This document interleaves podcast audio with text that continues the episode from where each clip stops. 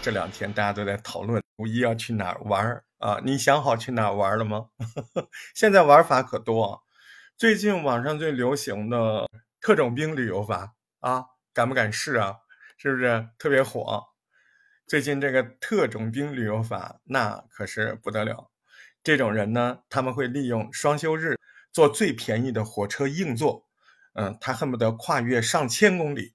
到另外一座城市里争分夺秒，打卡尽量多的景点，一路上马不停蹄哦，那提前规划可精细了，他都舍不得花半分钟休息。你比如举个例子啊，他如果要去北京，那他早晨五点多的时候，他就得在天安门看这个升旗，紧接着他就赶紧去前门楼子品豆汁儿啊，吃个早餐，再接着哎，他就来到故宫的坤宁宫九龙壁拍个照，打个卡。再然后，颐和园的昆明湖，他开始羡慕慈禧啊；山顶的皇家寺院啊，他要蹭个导游，对吧？哎，等到那个夕阳西下的时候，来到圆明园的这个残垣断壁之下，嗯，他在那儿愤怒惋惜啊。这还没结束呢，黑暗降临，他来到王府井大街，走在南锣鼓巷啊，陶醉的啃着羊蝎子。再晚一点，他还有可能出现在天坛，借着星光、月光和灯光。啊，这个考据珠圆玉润之流里，对不对？呃，你你要这么晚北京，嗯，我可受不了啊！估计这些京城走完，人家就二十四小时，嗯，你估计我我我得三天，是不是？我不知道你能不能行啊？呃，除了北京，我我看到网上贴了好多，嗯，你看。陕西交通广播电台就贴了这样的帖子，他说：“西安一个大学生周末两天旅游新疆。”网友说：“这是拉链式的旅游吗？” 陕西交通广播电台的这个帖子是这样的，他说：“呃，最近西安一个大学生在社交平台发布视频，记录自己在周五下午从西安出发，周末两天畅游新疆的喀什。”啊，周一早晨，人家八点钟准时赶回学校上课。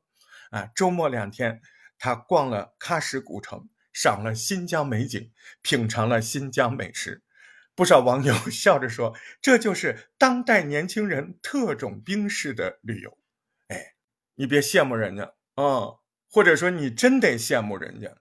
这些年轻人，首先人家。身体好，铁打的身体，要不然怎么能叫千锤百炼的特种兵呢？对吧？但也有人说这叫亡命天涯，这四个字看到我都忍不住笑。他说：“你这是亡命亡命天涯呀！”哎，这种旅游它有四个特征啊：时间紧，景点多，花费少，强度大。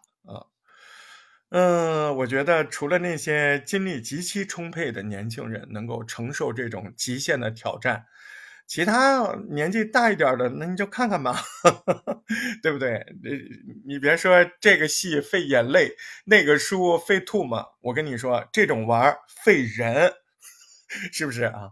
我觉得特种兵式的旅游，如果追溯源头的话，前两个月不是。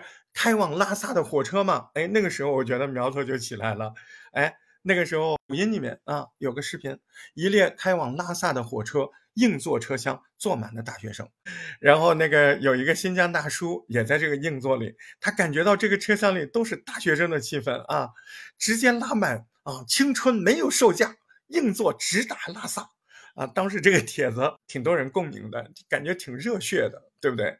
青春的激情。啊！瞬间被这种喊着话的、有着想法而且有着实际行为的这样的小伙子们就被彻底点燃了。也是因为这句口号，很多无数的大学生义无反顾地走出了校门，开始了自己的特种兵式的旅游。我我就觉得那个新疆大叔就是特种兵式旅游的最早的开拓者。特种兵旅游，我跟你说，那不是旅游，那是运动，而且是极限运动。还有人就是。发出来一一张图，然后上面是十张车票啊，郑州到开封，开封到泰山，泰山到济南，济南到徐州，徐州到郑州，郑州到合肥，合肥到黄山，黄山北到杭州西，杭州到苏州，苏州到郑州，啊，好像挺好的，前后连贯是吧？但是您得注意，我们再看一遍好不好？郑州到开封啊，是十六点四十三分开的啊。那开封到泰山呢？哎呦，我的妈呀！这个开封到泰山，那就是八小时之后啊。就说白了，他在开封就前前后后只待了八小时。那泰山到济南呢？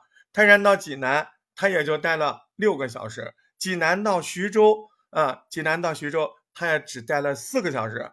四个小时之后，他又到郑州待了六个小时啊，然后到合肥待了三个小时啊，到黄山。哦，黄山这个多，待了十二个小时，然后到杭州待了八个小时，苏州待了五个小时，又回郑州了。我的妈呀，这是四天六个省啊！我觉得这种行程的安排，嗯，也挺精彩的。哎，您要确实是个小伙子，您您你这么干，你觉得可以？我我真支持你，我自己不会去干的啊！你要没有那个身体，你不要去；你有那个身体，你趁着现在年轻，你干一干，这是一种极其奇妙的旅游啊！别听网上人家说你这玩不好，你怎么样？我就站你这边哦。你如果愿意去玩，你现在正青春放飞，而且可能你现在还不怎么挣钱，又想出去玩玩，你就这么玩。有一个最重要的理由，因为你现在不怎么玩。你可能再大一点，你就没有办法体验了，啊，这种体验就没有了。为什么？我不像网上人说这么玩不好，那么玩不好。我反过来推，嗯，你这辈子能这么玩，可能就是现在。您再大一点点，您身体再弱一点点，你可能都吃不了这个苦；或者你未来收入高一点点，你都不愿意吃这个苦。啊，在年轻的时候，这么看看大江大河，可能有点走马观花。但是我的个人观点就非常的强烈，不是说有生之年，您趁着年轻，如果能当回特种兵，您就当回特种兵。人生在于感受啊，拉练式就拉练式，本来就是特种兵嘛。所以我的个人观点非常的明确，咱不要去笑话别人怎么玩。哎，那说句实话，那叫你那么玩，你还玩不动啊。所以呢，第一，奉劝没有这个身体质素的人，您不要去拖累自己。嗯，这不是一种锻炼方式，呵 呵这是一种消耗方式。那么第二，如果您正当年啊，十八二十啊，小伙子身体好，嗯，或者再大一点，你身体素质可以，你也能够受得了这种时间的安排。那我只提醒你一点，哪一点呢？就是你得提前把时间规划好。要花点时间做做攻略啊，减少这个路途上啊突然错误或者不必要的这种咯噔，就把你后面的全部打乱了。我鼓励背起小背包啊，走入祖国的大好河山。特种兵就特种兵啊，因为你年轻。这期就到这儿啊，下回再见。啦啦啦，走过啦，吃烧烤嘞，烤好了嘞，坐上车来淄博嘞。